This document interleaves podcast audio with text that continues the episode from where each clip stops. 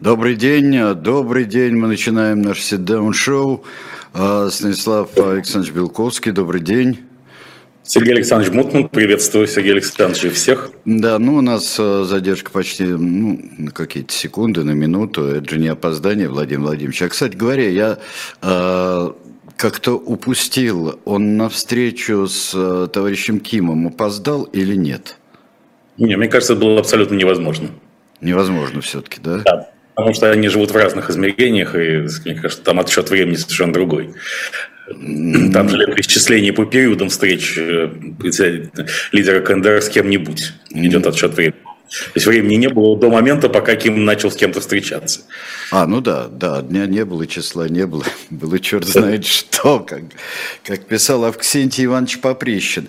Ну вот э, мы поговорим о том, что, в общем-то, вышел с запасного пути наш бронепоезд, вот приехал, и, и что? Мы сейчас начнем в общих чертах э, несколько минут, а потом после рекламы э, мы развернем наши крылья. Ну, тут сам бронепоезд очень дорого стоит. Mm-hmm. Это не бронепоезд, а как-то из трех поездов. Только в одном из которых находится Ким Чен Ын, а в другом многочисленная техника, включая его бронированный Мерседес, который выдерживает там прямой выстрел из гранатомета.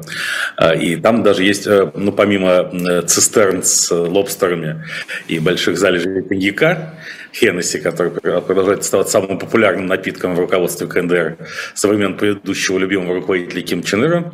А там еще находится ансамбль из 30 девушек, которые должны выполнить любое желание лидера. Поэтому слухи о том, что в КНДР плохо живут, сильно преувеличены. Нет, ну живут отлично, мы видим. А, а произвести три бронепоезда – это вам а, не салон-вагон а, а Николая, да, ну, не... Николая Саныча, Иосифа Виссарионовича. И, а или... если посмотреть на поезд, который везет всяких западных больших начальников в Киев э, из польского Жешева, это вообще так сказать, ну, просто стыдно. Ну это какая-то, как э, говорили в разговорах о важном, когда на выезды собирались, на собаках, да, это на, с электрички на электричку, да, пересаживаться перебраться куда-нибудь Нижний Новгород. Ну, или... это нищеброды, да, там, которые едут в Киев, когда мы видим, как они там теснятся и ютятся в вагонах Укрзалезницы, то есть украинских железных дорог. И поэтому сам факт наличия этого кортежа из трех бронепоездов уже доказывает перспективность именно северокорейского пути развития для Российской Федерации. А, ну вот а, тут а, отмечают всякие вот любезности, которыми обменивались руководители наших стран. Было потрясающе совершенно на каком-то ток-шоу, я только кусочек слышал, когда было. Это же настоящие художники, которые рисуют пейзаж будущего, и они не ограничены ни какими-то там выборами, сроками. Они вот могут просто будущее рисовать, сколько им влезет просто получается. Ну, несомненно, даже видный теоретик спецоперации Z Александр Гельевич Дугин э, опубликовал большой программный пост, который начинается слов «Какой же замечательный человек э, Ким Чен Ын». Угу. Да, и там дальше. Так. Как Иван Иванович и Иван Никифорович. Мне кажется, только что эта история потом не переросла в конфликт по такому же сценарию. Ну, да, вряд ли кто-то из них э, только для, через переводчика может назвать гусаком. Вот. Вот какая ну, славная переводчика... бекеша у Ким Чен. Да. У, у переводчика язык отсохнет в этот момент, он же должен переводить по смыслу, а не дословно. А бекеша у него действительно славная. Вообще, мне кажется, что еще популярность Ким Чен Ына в патриотических средах э, связана с тем, что он многим на уровне на психологии бессознательного напоминает Виктора Цоя. Главное все-таки корейское лицо э, русской цивилизации. Нет, ну я опять скажу, как Сигизмунд Кац, не похож, ни, ни разу не, по, не похож просто. Вот сейчас, сейчас вы знаете, что группа кино, состоящая из всех музыкантов ее культового состава, кроме покойного Виктора Робертовича Цоя, который должен предстать в цифровой версии, отправляется в Z-тур в поддержку спецоперации Z. И Цой, собственно, будет тоже, покойный Цой будет петь в поддержку спецоперации Z. Вот здесь как раз э, напрашивается решение это, сделать цифровое изображение Ким Чен Ына вместо Цоя. Поскольку молодые поколения, как, впрочем, и самые старые, не знают, как выглядел аутентичный Цой, э, становится понятно, что это Цой есть. И, собственно, весь этот визит доказательство формулы Цой жив. Ну да, да. Ведь был же другой Цой, э, и московитяне это хорошо помнят. Э, замечательный да, совершенно... Да, да, пресс-секретарь э, Юрия Михайловича Лужкова был тогда, который его спас на моих глазах. Юрий Михайлович, опечатывая МГК КПСС, падал со стремянки уже, и только, как сказал бы Куте Махарадзе, в красивом броске, вот, вот тогда Цой, Сергей Цой его спас тогда. Я предлагаю нам после этой разминки небольшой сейчас удалиться на рекламу, а, но не очень далеко удаляйтесь, потому что скоро мы продолжим. Об Остапе Сулеймане Берта Марии Бендер-Бее, или, проще говоря, Остапе Ибрагимовиче Бендере Задунайском, мы знаем немного. Великий комбинатор был скуп на подробности своей биографии, ибо он чтил уголовный кодекс и считал, что в человеке должна быть загадка, особенно если его ищет милиция и ЧК. Однако все знают, кем был его папа. Мой папа был турецко-подданный. Тут важен контекст. В тяжелое царствование Николая Александровича Кровавого в 1904 году Россия ввязалась в маленькую победоносную войну с Японией, обернувшуюся для нее катастрофой и революцией. Но это будет потом. А в начале, после первых тяжелых поражений, была объявлена мобилизация – но во время войны в славном городе Одесса процветал целый бизнес. Турецкое консульство за малый взнос выдавало документы о том, что предъявитель всего подданный султана, и вот-вот отбывает паломником в Палестину, тогда провинцию Османской империи. И он никак не подлежит призыву в царскую армию сражаться за веру, царя и отечество. Два великих одессита, Ильф и Петров, это, конечно, знали – но вот чего не знали даже два таких гения, так это то, что сегодня Турция останется одной из немногих стран, которые еще выдают гражданство за инвестиции россиянам. Получить паспорт Турецкой Республики можно за покупку недвижимости в стране от 400 тысяч долларов. Это отличный вариант для сохранения капитала и выгодная инвестиция, ведь рынок турецкой недвижимости растет с каждым днем. Кстати, через три года ее можно выгодно продать, высвободив капитал без потери статуса гражданства. Константинополь, Царьград и Стамбул всегда были перекрестком трех империй, а сегодня Турция – центр международного авиасообщения. Это очень удобно, если вы активно путешествуете или ведете бизнес с зарубежными партнерами. Турецкий паспорт открывает безвизовый въезд в 110 стран мира, а также дает возможность получить американскую туристическую визу на 10 лет. С ним намного проще открывать зарубежные счета. Да и в целом можно избежать множества ограничений. При этом постоянно жить в Турции совсем не обязательно. Вы можете пользоваться преимуществами второго гражданства, находясь где угодно. Чтобы приобретение недвижимости в чужой стране и оформление гражданства не стало пугающим препятствием, обратитесь к международной компании Astons, у которой более 30 лет опыта в иммиграционном секторе. Эксперты помогут вам на всех этапах, от подбора подходящей недвижимости и заключения прозрачной сделки до получения паспорта. Обращайтесь к Астонс и уже сегодня начинайте готовить запасной аэродром на завтра. Контакты оставляем в описании. Ну что ж, мы продолжаем. Продолжаем. Станислав Белковский, Сергей Вунтман, э, наш седаун-шоу. Э, ну вот здесь очень возмутились. Э, это правда насчет, насчет Цоя и дипфейка. И я прибавил, что об этом думают праводержатели, а также наследники и родственники Цоя. Да, вот тут недавно был как раз конфликт вокруг использования образа Виктора Чецоя в, разных, э, в разной кинопродукции, включая фильм Алексея Учителя. Э, кажется, что был суд с э, сыном покойного. Да, тут э, есть на что обратить внимание. Но если уж говорить о том, на кого похож Ким Чен Ын на самом деле, так это на деда своего, Ким Ир Сена. Угу. И ведь по одной из теорий его специально и культивировали в качестве точной э, не цифровой, а аналоговой копии Ким Ир Сена, чтобы корейский народ вдруг увидел, что Ким Ир Сен воскрес, что это реинкарнация. Реинкарнация вполне, потому что в сыне, в сыне он не мог а, а, воскреснуть.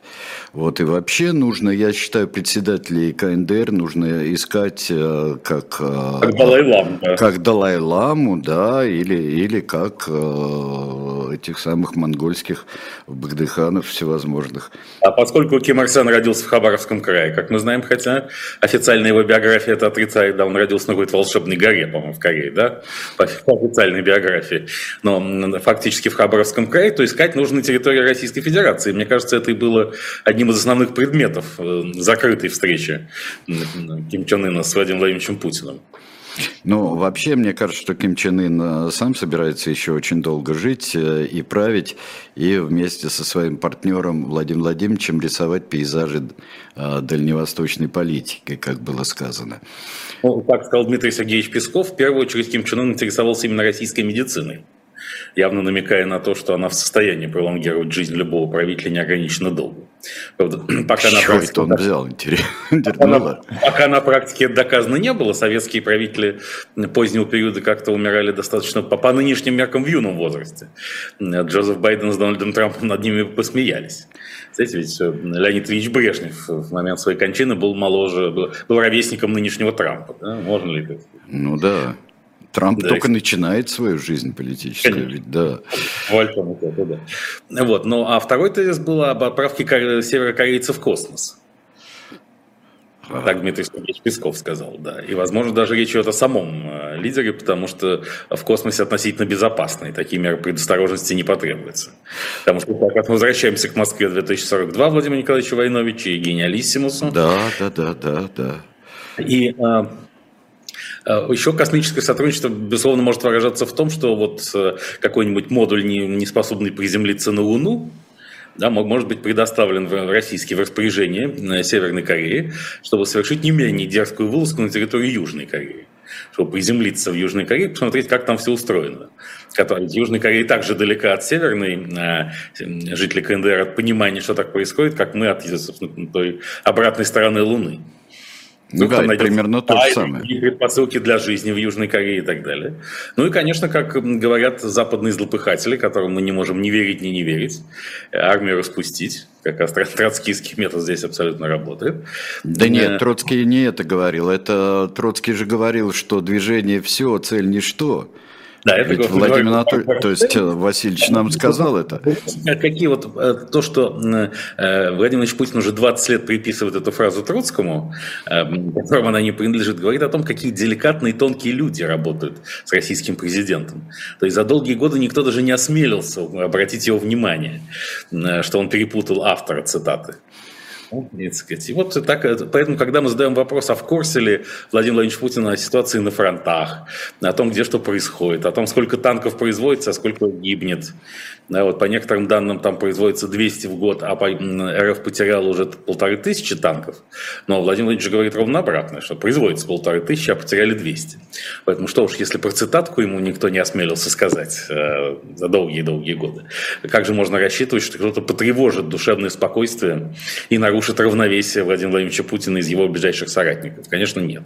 Потому что все они прекрасно понимают, что как бы сильна ни была российская медицина, э, еще, которой предстоит вскармливать Ким Чен Ына. Но Ким Чен Ын молодой, поэтому дотянуть российской медицины еще он, вы, он выдержит и российскую медицину. Выдержит, вынесет эту дорогу железную. Да. Как, да. как сказал великий русский поэт, вынесет все, что Господь не пошлет, включая российскую медицину.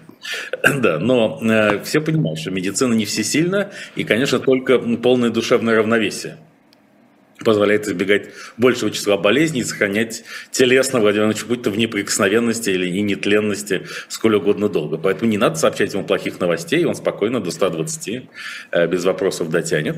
А пока что западные злопыхатели говорят, что КНДР передаст несколько миллионов снарядов советского производства э, вооруженным силам РФ, и Госдеп США позволил себе в присущей ему циничной антигуманистической манере сегодня иронизировать и саркастировать на тему вот Э, возрождали Великую империю, а докатились до того, что просят военной помощи у КНДР. Мы, конечно, не одобряем такой тональности, потому что хорошо, когда просят военной помощи, хуже, когда получают ее по факту. Приходят и на складах что-нибудь лежит. Да, там а, Во-первых, а во-вторых, а, ведь а, они совершенно не понимают, что это были стратегические инвестиции в Северную Корею, чтобы в нужный момент забрать назад эти, просто попросить назад вежливо вежливо эти самые снаряды советского производства. Откуда же они появились-то? Конечно. Да мало ли чего в мире всего есть советского производства. И действительно можно сейчас попросить все, что есть. А, собственно, сторонники многочисленные сторонники спецоперации Z и говорят о том, что, в общем, если попросить назад все, что вложил Советский Союз в страны Восточной Европы, особенно страны Балтии, а уж про Украину и говорить нечего, то, может, и спецоперация Z не нужна. Если все добровольно согласятся отдать, компенсировать стоимость этого имущества, все эти инвестиции даже каким-то небольшим процентом, то все уже можно почивать на лаврах и создать новую модель российской экономики, которая будет жить на репарации за то, что дал Советский Союз. Тут, конечно, все эти страны вспомнят, что Советский Союз у них забрал, и тогда встанет вопрос о формуле свободы. Когда у тебя отнимают свободу, это сколько стоит? И вот, мне кажется, следующим лауреатом Нобелевской премии а, одновременно по экономике и мира станет исследователь, который определит точную формулу свободы. Вот РФ требует за Советский Союз репарации там триллион долларов. Угу. А их счет, исходя из того, что один день отнятый у свободы стоит, например, миллион долларов, и поэтому РФ должна больше, чем ей. Помните анекдот про Рабиновича, как Рабинович шлет телеграммы, отправившись в командировку по Европе в 70-е годы. Привет из свободной Венгрии, Рабинович. Э, привет из свободной Польши, Рабинович. Привет из Австрии, свободный Рабинович.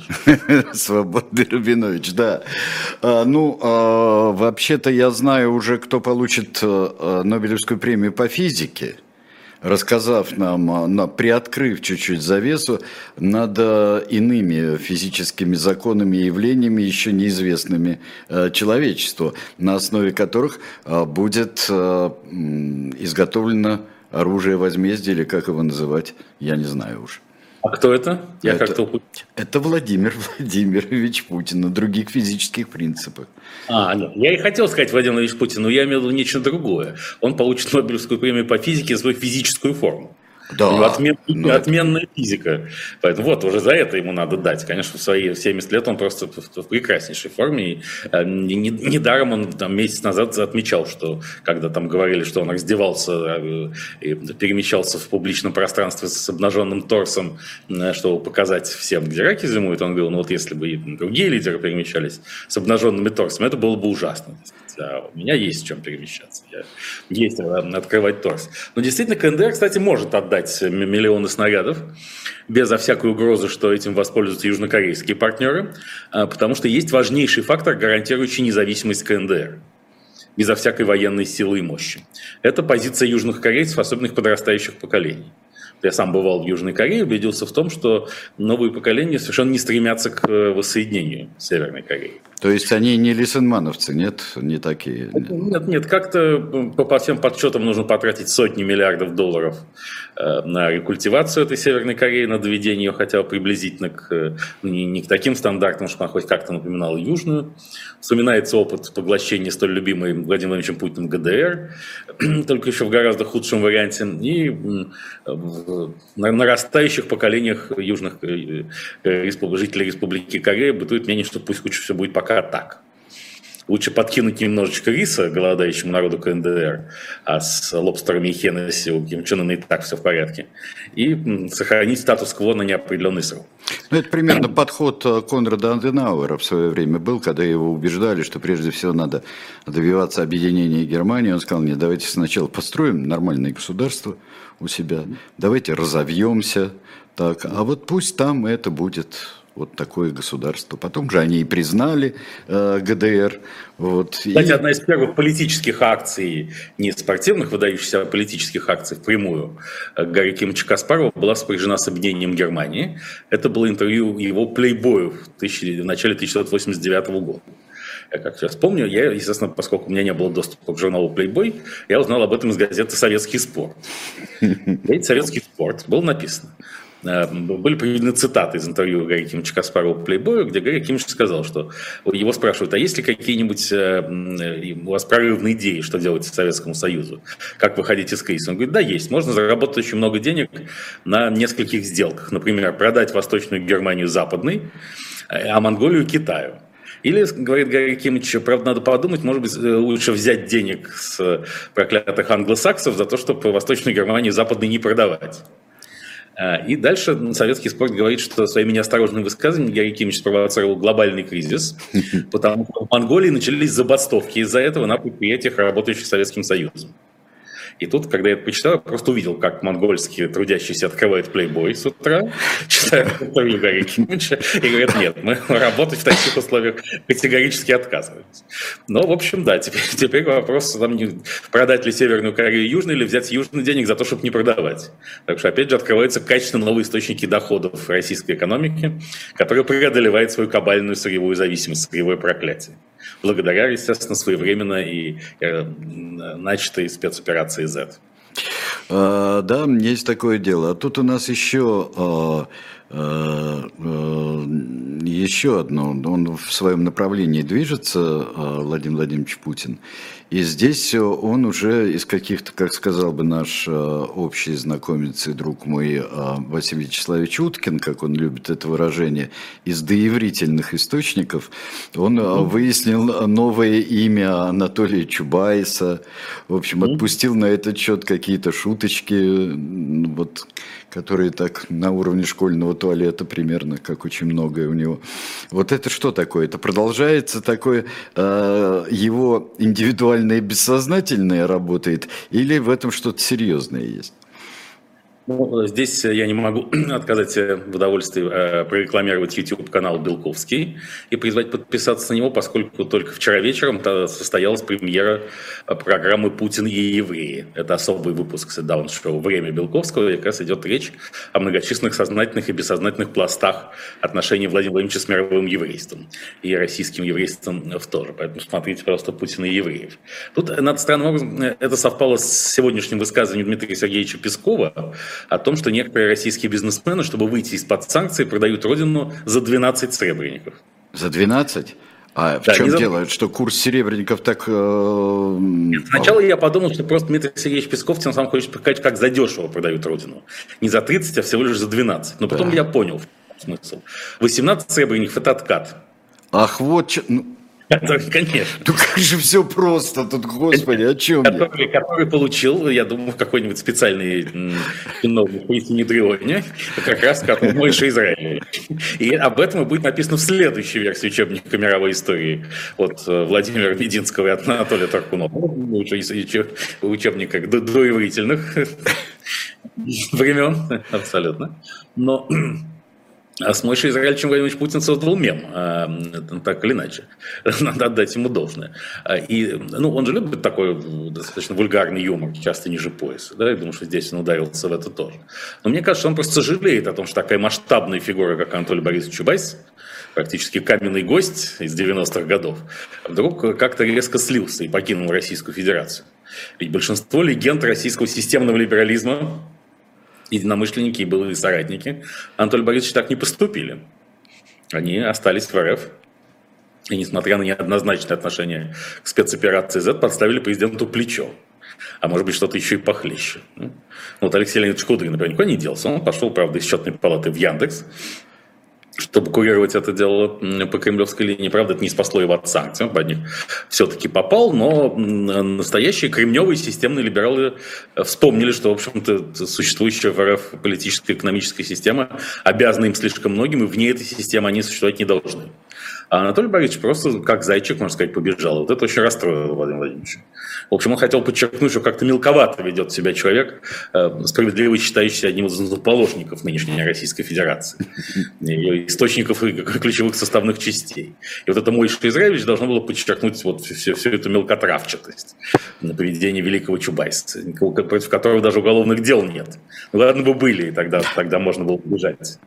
Да, но... А тут как-то неудобно. Ничего не скажешь, кроме так э, в спину там про, про, про, сказать про Моисея Израильевича. Вот. Да, но несмотря на то, что так сказать, финансовая дыра в корпорации Роснана не привела к уголовным делам, все равно Анатолий Борисович зачем-то уехал. А ведь после смерти Махатмы Ганди и отъезда Ким Чен Ына поговорить-то не с кем. И, может быть, именно такого собеседника, как Анатолий Борисович, и не хватает, Владимир Владимирович, а тут такой.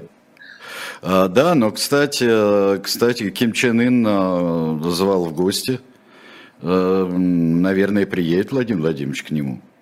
Да, ведь, собственно, КНДР... Там расписание стать... обратного бронепоезда есть э, там какой-то? Нет, у Владимира Владимировича уже есть свой бронепоезд, если только он не обзавидовал сейчас. Я не знаю, посмотрел ли он на эти цистерны лобстеров да. и Хеннесси. У Владимира Ильича же здоровое питание, правда, я не знаю, как оно поддерживается после релокации Евгения Викторовича Пригожина в неизвестном направлении.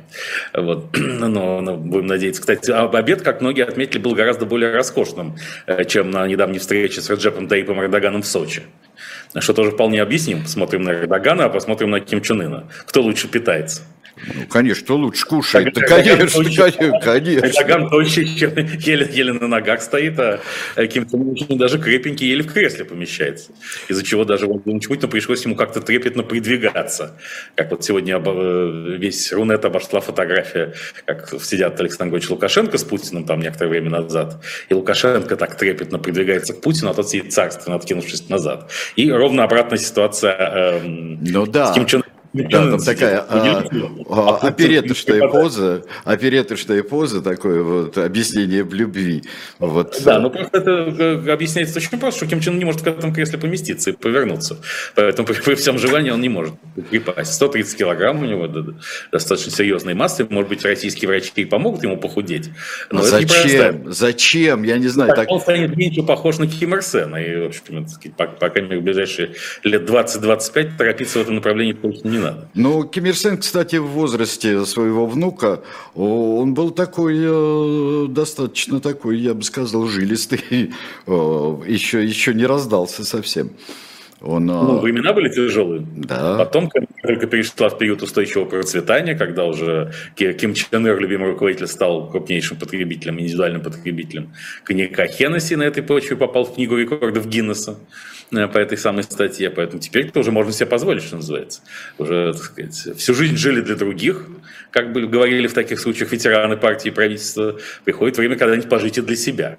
Это еще в начале, э, вскоре после прихода Владимира Владимировича Путина к власти возник анекдот. Помните, Сергей Александрович, как собирает Владимир Владимирович людей, говорит, ну что, коллеги, собирает совещание своих соратников. Мы, так сказать, в общем, пожили для себя, может быть, давайте, так сказать, сделаем что-нибудь, э, позанимаемся людьми, людьми, наконец.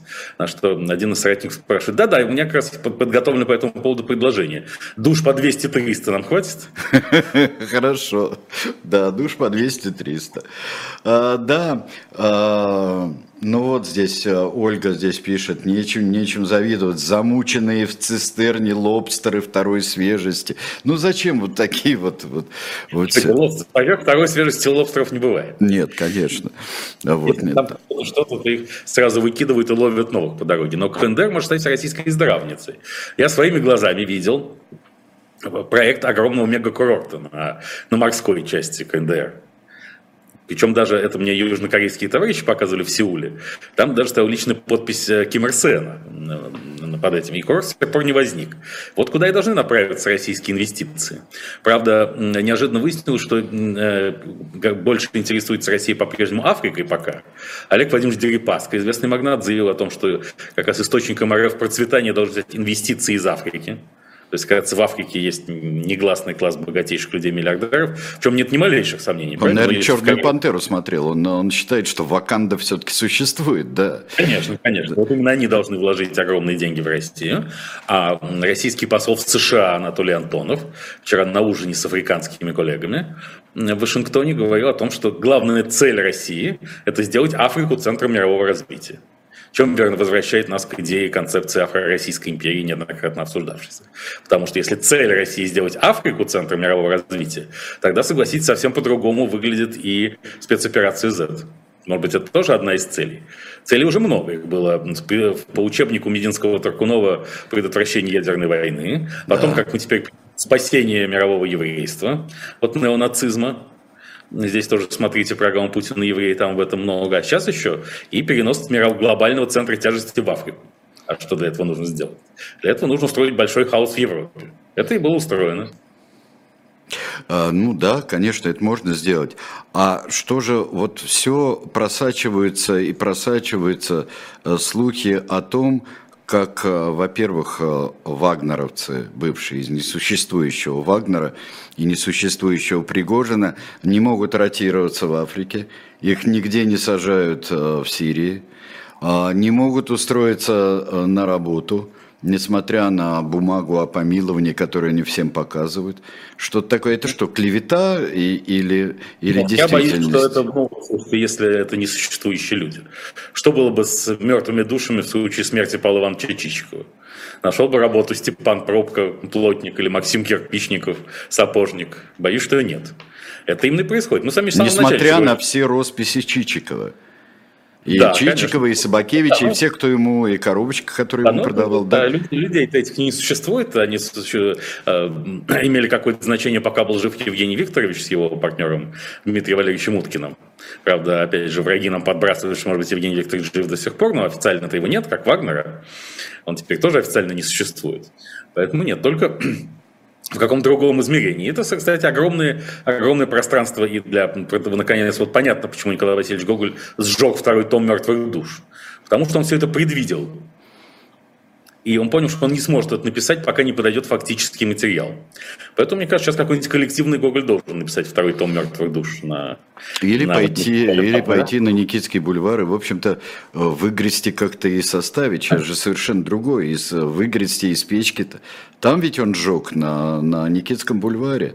Здесь. Да, но это наверняка же храни- хранится э, где-нибудь в аналах исторического музея или где-нибудь еще. Но Может, нужно литературную. Да. Нет, все это, да, но все это должно поступить в Курчатовский институт к Ковальчуку старшему. Совершенно Михаилу верно. Ковальчуку, И там с помощью специальной центрифуги э, второй том мертвых душ и получится. Но при этом нужно еще подвергнуть специальной ядерной бомбардировке в хорошем смысле, какими-то качественными изотопами, чтобы там все поменялось и появились обстоятельства Вагнера, спецоперации и так далее. Помните, у нас с вами же была теория еще в год- в самом начале спецоперации Z, что можно действительно э, получать деньги за непогибших э, ну, сказать, э, на спецоперации Z. Вот та- такой Да. проект с мертвыми. Поэтому, да, так сказать, не только «12 стульев и золотой теленок», но и творчество Николая Васильевича Гоголя. Не случайно, собственно, он является барьером и фронтиром, как э, используя умное заимственное слово, между русско-украинской и велик- великими двумя литературами. Да, он, конечно, тоже вполне описал разные аспекты э, спецоперации Z в полном объеме. Ну, кстати говоря, конечно, Гоголь это фронтир, а, потому что, как в великолепнейшем исследовании Юрия Арабова а, по поводу Вия, э, есть э, Ви, та самая церковь, где э, Хамабрут несчастный был, как фронтир между, а, между двумя мирами. Это, это очень такое, хорошая идея. Да, все сходится, и с Вагнером тоже. Да. Поскольку Вагнер живет уже на, на том свете. Значит, и когда э, я вижу плакаты «Присоединяйся к своим», знаете, там э, 600 тысяч рублей подъемных и 200 тысяч рублей в ме- в месяц. «Присоединяйся к своим» звучит очень двусмысленно на тему мертвых душ, и в связи с чем наша с вами креативная группа Бунтмана-Белковского КГБ при- придумала несколько рекламных слоганов. Ну, помимо «Все там будем ВТБ», э, так что нечего и тянуть. Да. Не- Нечего, нечего затягивать. А вот там, где нечего затягивать, где-то на заднем плане должна мелькнуть веревка с петлей. А еще очень простой слоган «Тот лучше этого». Тот лучше этого, Ярко- да. И, Да, и яркая вспышка света. да, да. И появляется Мойша Израилевич Чубайс, именно поскольку он для многих поколений постсоветских россиян олицетворял этот электрический свет. Ну да. Ой, господи. А, Здесь а, вспомнили про другого а, рыжего, и здесь сказали, этому рыжему делают тоже биографию замечательную совершенно. Да. Мы сейчас а, прервемся, потому что я а, хотел бы представить, что у нас есть. У нас рекламы сейчас не будет? Нет. А вот я представлю у нас а, всевозможную нашу продукцию на шоп «Дилетант Медиа». А, И вот у разных слоев трудящихся вот эти а, майки черные, которые мы а, представляем, они вызывают массу всевозможных вопросов. Не поняли, что вот и но агент, вот не поняли, что стоило отставить букву I, вот и сразу стали а, у- обвинять а, в презрении к английской грамматике. Нам, во-первых, англосаксонская грамматика не указ, вот. А вы читайте, пожалуйста, то, что написано. Это хорошая майка. С Оруэллом замечательно, совершенно мечты сбываются, тоже хороший слоган. 1984 мечты сбываются. А вот у меня вызывает большие сомнения э, майка «Будем наблюдать». Э, потому что вот э, вы меня, Станислав Александрович, поймете, и также те, которые размышляют постоянно или изредка. Вот надо подарить пачку важном... этих маек редакции изданию «Медуза» в Риду. Потому что для них будем наблюдать, знаете, эту историю. А, ну да, да про Пегас, да. Про, про Пегас. Да, да, про Пегас. Нет, просто мы с Пегасом тогда сделаем. Вот. А тут просто, понимаете, в чем дело? Тут э, красного цвета Венедиктов с красными рожками, а я как вроде бы как э, какой-то ангелоподобный, но здесь э, такого голубого цвета. Дело в том, что это Манчестер. И они перепутали Манчестер, потому что я должен быть как Манчестер Юнайтед красный с рожками, ну а Алексей Алексеевич выберет себе сам, что он хочет. Во всяком случае, это хорошие майки, будем наблюдать. Пожалуйста, и, э, и другие тоже. Э, это майки все считанные, вы можете заказать себе размер, ну, не преувеличивая его, не преуменьшая, потому что у нас тоже возможности не беспредельны. Вот. Вот, я представил шоп «Дилетант Медиа». А, кстати, тут недавно только что обнародованы данные опроса о самых популярных футбольных клубах в разных странах. Так. Вот в Российской Федерации самый популярный футбольный клуб «Спартак». Это было нетрудно догадаться априори. А в Монголии... Миллер не согласен. А в Монголии Челси. В Монголии Челси? Да. Так. И тут все сходится. Смотрите, вся геополитическая констелляция, как сказали бы умные политологи, складывается абсолютно как пазл. Так. А, дело в том, что недавно Папа Римский Франциск был в Монголии, восславил Чингисхана и назвал Монгольскую империю примером гуманизма и веротерпимости, ясно дав понять, что если не Украине, а Монголии дать много вооружения, то можем повторить, монголы захватят Китай и Российскую Федерацию, и тем самым положат конец вообще всем тем вызовам и проблемам, которые эти страны создают для миропорядка. Будет единая монгольская империя, и Запад с ней полностью договорится. Но э, потом Челси, становится понятно, кто ключевая фигура во, во всем э, мировом порядке и приведении его, доведении его до ума. Роман Аркадьевич Абрамович, конечно. Он должен стать бароном Унгерном наших дней именно на базе популярности Челси. Учитывая с тех пор, как он вроде как продал Челси. А у меня все больше сомнений, что он их продал на самом деле. Мне кажется, он их дал поддержать. Вот да нет, ну по всему видно, что там э, он бы никогда Кстати, не дал поддержать, э, чтобы ну, тут, тут же выронил, выронил и э, практически разбил. И сейчас склеивает это, эту Челси. Вся эта история затеяна для того, чтобы э, лично непосредственно король Карл III, как болельщик Челси, обратился к Роману Качу и попросил забрать Челси назад. Да. Рома, когда... возьми назад, да буквально гибель. Мне кажется, вот это именно эта комбинация, которая заставляет а. сомневаться в том, что клуб продали по-настоящему. Надо довести сейчас Челси до ручки и, так сказать, уже наконец сделать так, чтобы королевская семья пошла Роман Аркадьевичу навстречу. Помню, что другой рукой еще Роман Аркадьевич может захватить творческое наследие Руперта Мердока через свою бывшую тещу, которая сейчас становится женой Руперта Мердока. И, наконец, вот Роман Аркадьевич может прибыть в Монголию, объявить себя тоже реинкарнацией Чингисхана. Тем самым, кстати, положив конец э, вся всяким междоусобицам на тему, какой из наций современности принадлежит Чингисхан. Ведь Казахстан, в частности, очень претендует, и когда э, решался вопрос о том, как обратно, как переименовать уже столицу Нур-Султан, после того, как э, оказался наш отец не отцом, а сукой в очередной раз в мировой истории, то один из вариантов был назвать Астану Чингисханом. Но все-таки на это не решились, поэтому Нет, как это, раз... Прямо... Это достаточно смело, э, смело. Нет, честно говоря, представить себе э, Романа Аркадьевича в виде э, барона Унгерна Штенберга, это э, сурово. Э, я ну, сейчас как раз этом... Э, читаю изумительную книгу Юзефовича «Самодержец в пустыне». Это вы попали просто вот... Вот, в... «Самодержец в пустыне» в чистом виде. Да. Наконец, миротворческая, глобальная миротворческая миссия Романа Качу венчается успехом. Он, как барон Унгерный, реинкарнация Чингисхана прибывает в Монголию, соответственно, приобретает все необходимые полномочия, а после чего Китай и Российская Федерация, мне кажется, не так падут к его ногам. Геополитический план Папы Франциска полностью удастся. И причем корону монгольского императора должен возложить на Абрамовича именно Папа Франциск.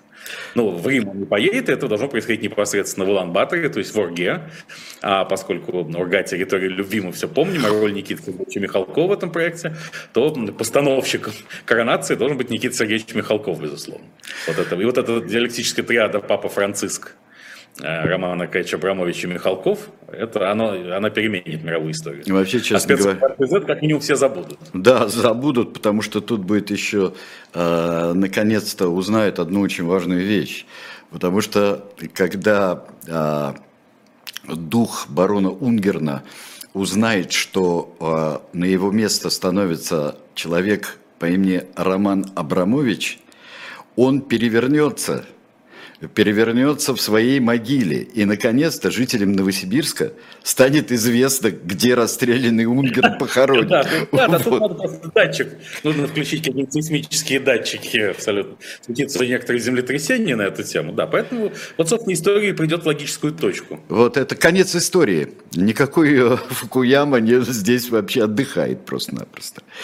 А, ну а если мы вернемся еще не в, неокончившуюся а, историю, Э, тут э, э, постоянно Владимир Владимирович Путин и там все говорят, вот что Украина тоже она зависит от выборов, и им надо перед своими избирателями выкаблучиваться. Но ведь, судя по всему, во время военного положения выборов, особенности президентских, в Украине не будет по закону их быть и не должно во время военного положения. Но западные партнеры Украины настаивают на том, ну, может быть, мягко пока настаивают, склоняют, по крайней мере, Киев к тому, чтобы выборы проводить. А если их проводить, это значит, что нужно приостановить военное положение, для чего, в свою очередь, требуется некий аналог перемирия. И тем самым в самом настойчивом предложении США и партнеров все-таки проводить президентские выборы в апреле содержится намек на то, что значит не позже февраля какой-то вариант перемирия должен настать.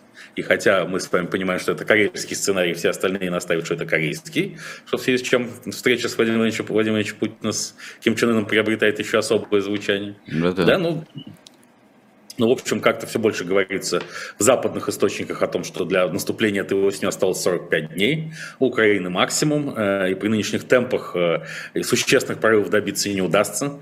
Линия Суровикина оказалась достаточно прочна. Сам Сергей Владимирович Суровикин тем временем отправлен куда-то за пределы Российской Федерации.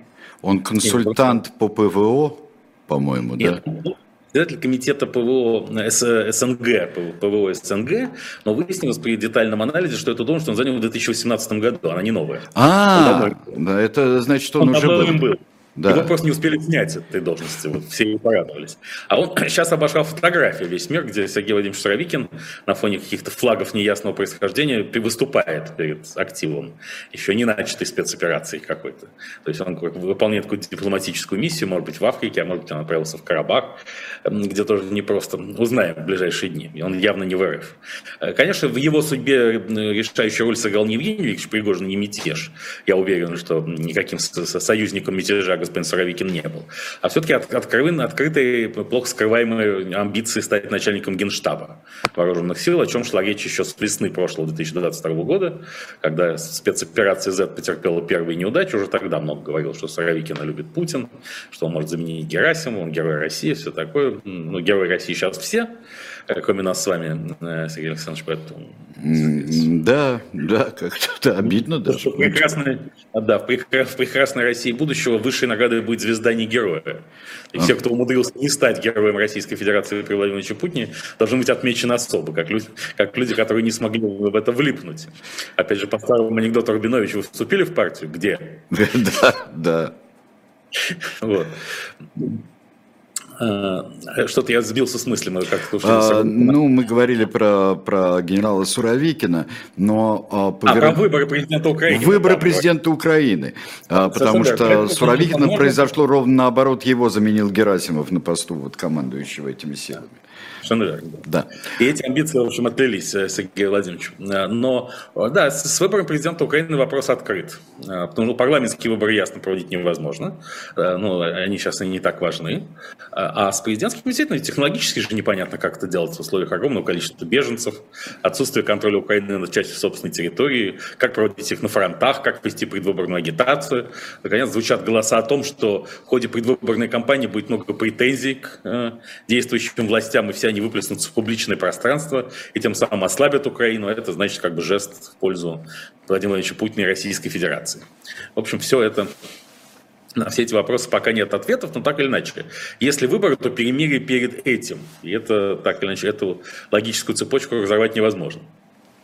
Ну а как же, например, э, рассматривать, если перемирие какое-нибудь весной там, или, э, или зимой, то как рассматривать перспективу получения тех же самых F-16 Украиной э, к февралю месяцу? F-16 поедут в любом случае. А, потому что э, перемирие не должно быть нарушено обеими сторонами. То есть ведь тут независимо от того, рассчитывают ли, рассчитывает ли Запад на то, что украинские войска смогут выйти к границам 1991 года, они должны исходить из того, что и план взятия Киева не полностью отменен. И поэтому усиливать Украину в военном плане все равно будут в полном объеме чтобы у Российской Федерации не было соблазна расширить контролируемый кусок территории и перейти от обороны снова к нападению. Собственно, основной аргумент Украины, почему нельзя останавливаться, именно потому что в таком случае соблазн Российской Федерации сделать какую-нибудь спецоперацию пост-Z в следующем или в последующие годы будет слишком велик можно перевести дух, накачаться корейскими вооружениями, найти где-нибудь еще, может, гигантские залежи в Африке, которые тем временем превратится в центр мирового развития, и пойти снова. вот этого многие опасаются, и не только в Украине. Этого опасаются очень многие. Это э, одно из основных препятствий э, для прекращения огня и для установления хоть каких-то Там уже любой перемирие, при котором да, сухопутный коридор на Крым остается под фактическим контролем РФ, будет объявлено Владимиром Владимировичем Путиным полной победой. Скажут, что цели спецоперации достигнуты, все. И, а раз так, то ну, раз мы победили, то должны дальше продолжать в том же духе. И о никаком переосмыслении военно-политической линии РФ не может быть и речи. Его, правда, и так не случится, потому что мы знаем, что Кремль побеждает при любом раскладе, сообразно его базовой концепции в рамках которой США и НАТО напали на Россию с территории Украины. И если территорию РФ устояла, если Кремль не попал под американский контроль, то все хорошо. Если танки Абрамс, воспетые некогда журналистом Аркадием Бабченко, не зашли на Красную площадь, то все замечательно. Кстати, с Аркадием Кстати, Бабченко, Бабченко там... да, я, вот у меня вопрос. Что там опять какая-то... Э, опять мы слышим э, словосочетание Бабченко СБУ. Опять, только да, в Бабченко, другом совершенно. Ну, на всякий случай напомним нашей аудитории, да. потому что многие могли забыть, что в 2018 году в Киеве был убит известный российский журналист Аркадий Бабченко. На следующий день выяснилось, что он не убит, а это была инсценировка покушения с тем, чтобы выйти на э, заказчиков и организаторов страшного злодеяния. Убийство 47 видных украинских журналистов и общественных деятелей.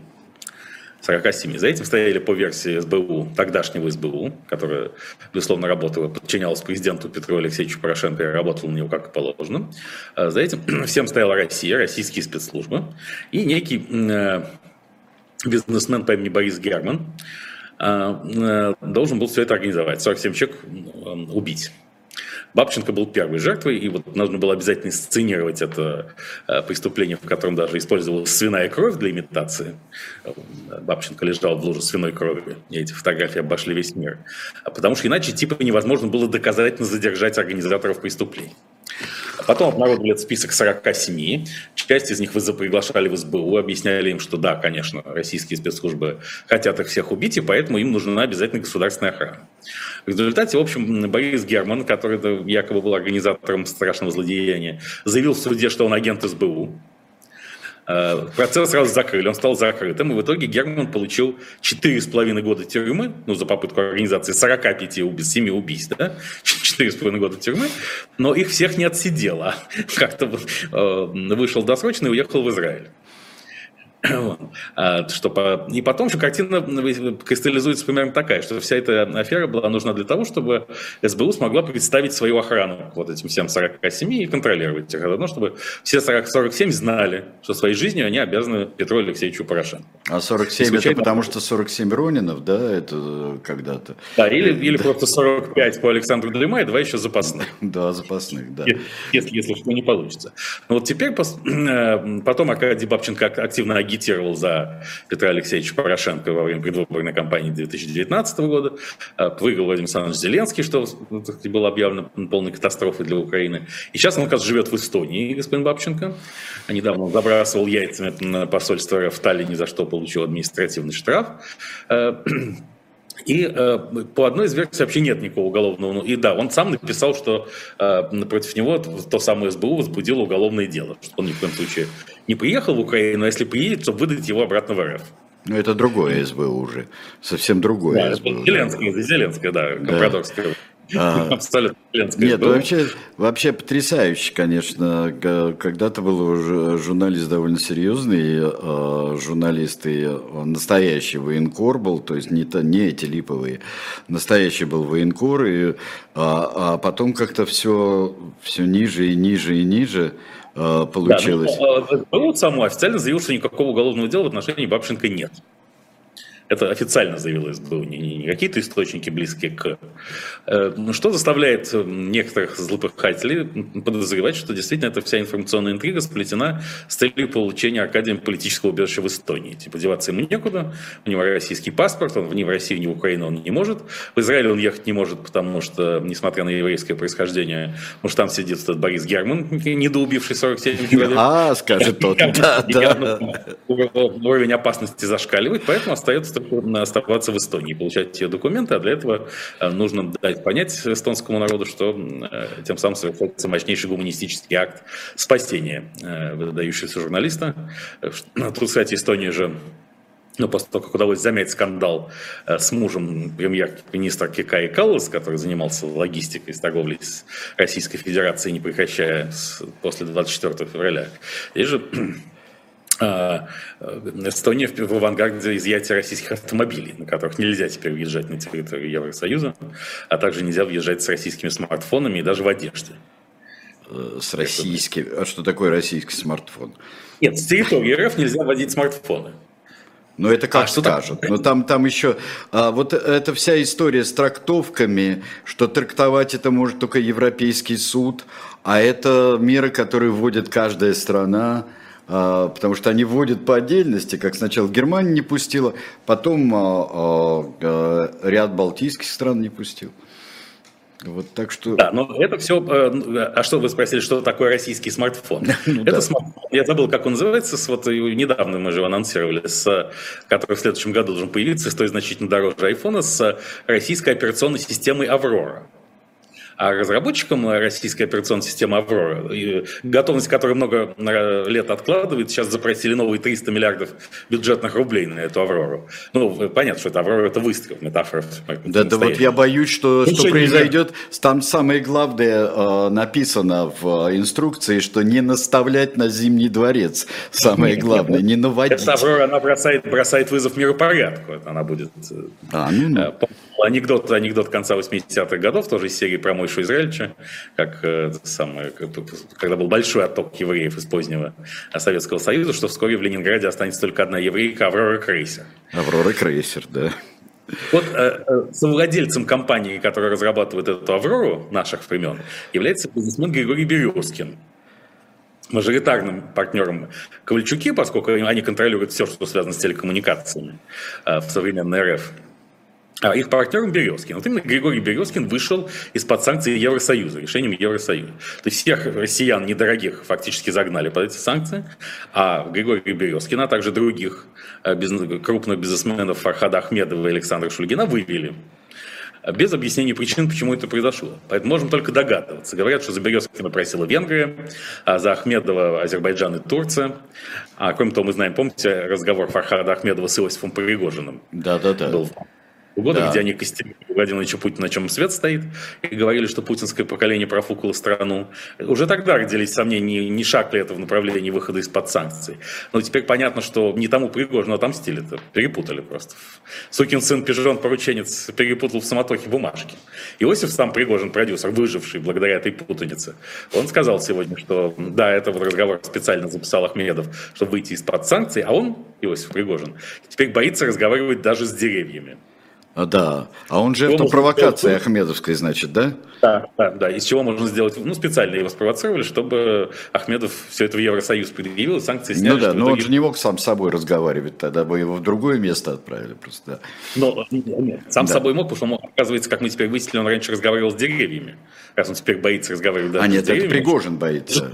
Пригожин даже да, да, Ахмедов да, не мог разговаривать сам с собой. Понятная, понятная логика, почему господина Березкина вывели из, из-под санкций. Потому что и так ему будет легче доработать российский смартфон с операционной системой «Аврора», и уже ни один недорогой россиянин не поедет в Европу с нормальным смартфоном. Поэтому изымать будет нечего. Не российский же смартфон изымать. И, кроме того, выведен из-под санкций погибший на фронтах полковник. Видимо, это прямой намек Аркадию Юрьевичу Воложу, что он должен сделать, чтобы все-таки выйти из-под санкций Евросоюза. Потому что все его титанические усилия, то, что он осудил спецоперацию Z, назвал войну войной, отмежевался от Владимира Путина, признал свою ответственность, решил помогать релакантам, не сработали ни, ни, ни копейки. Березкин, Ахмедов э, и Шульгин, которые ничего такого не сделали, из-под санкций вышли, mm-hmm. а Волож, который даже удостоился не, не, не в таких не, недобрых замечаний Владимира Владимировича Путина на форуме в Владивостоке. Вот к нему-то и относились 12 сребреников с 18 сребрениками отката. Mm-hmm. Он так и остался под санкциями еще на полгода. Поэтому стало окончательно непонятно, каковы критерии не только введения санкций, но и выхода из-под них. Но разве что Аркадий Юрьевич действительно остается отправиться на украинские фронта и там сложить голову, и тогда уже Евросоюз санкции с него снимет. По крайней мере, глубокое моральное удовлетворение основатель Яндекса получит. Ну да, а, ну в общем-то, конечно, индульгенции не раздаются просто так, неисповедимы пути Господни. Абсолютно. Да. Да, поэтому, как скажешь, это черный ящик некий, может быть, там действительно сидят жрецы какие-нибудь, да, которые... Ну да.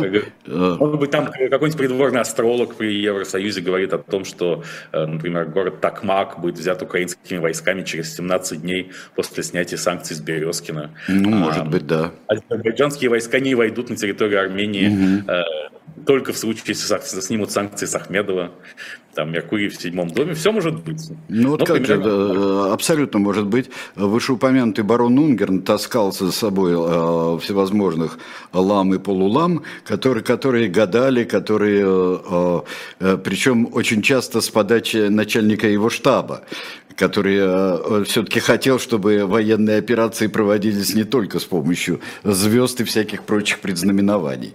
Вот. Разумеется, ну это вообще-то большая традиция, как э, там у Чингисхана, опять же, был э, большой мудрец Елюй Цай, который очень, когда, так сказать, войска уставали, он рассказывал ему о встрече с волшебным зверем Гудуанем, который рассказывал о том, что надо немножко приостановить наступление в тех или иных направлениях. Да, поэтому я думаю, что еще господа типа Березкин Кошкина, Ахмедова и Шульгина, скоро мы узнаем, что они поддерживают специальные астрологические программы в Евросоюзе. Вот, если когда это вскроется, тогда мы поймем всю логику евросоюзных да. А может быть, по, а может быть совершенно все по-простому и, и а, на канонической основе, как тогда а, бывшего бандита нового русского, когда не пускают в рай. Он говорит, ну я же столько денег вложил в церкви, вот да, говорит. Деньги, а деньги, деньги мы вам вернем, да. пожалуйста, да, деньги мы да. вам Нет, ну здесь, здесь как раз эта логика работает точно наоборот. Поэтому, может быть, пожире быть действительно. Надо вывести каких-нибудь троих. Ну, сказать, повращали барабан, как на поле чудес. И на кого-то указало. Поэтому... Действительно, может быть, именно такими силами, считает Евросоюз, и можно остановить агрессию Владимира Владимировича Путина, потому что никакими рациональными механизмами это сделать уже нельзя. А, тут э, на меня набросились по поводу Бабченко, э, что я сказал все ниже и ниже. Но я за Аркадием слежу довольно давно и читаю его. И он, как и Айдер Муждабаев, э, занимается только тем, что просто они своими писаниями дискредитируют все, о чем они пишут. Это поразительная совершенно история. А после смерти Аркадия Бабченко кто-то э, из коллег очень хорошо сказал, что он дискредитировал даже само понятие смерти. Э, просто э, ну, собой. Ну, будем, будем надеяться, все-таки так далеко талант публицистический Аркадий Бабченко не зашел. А да. со своей стороны, желаю ему получить убежище в Эстонии. Не да, ради, да ради бога, конечно, это самое.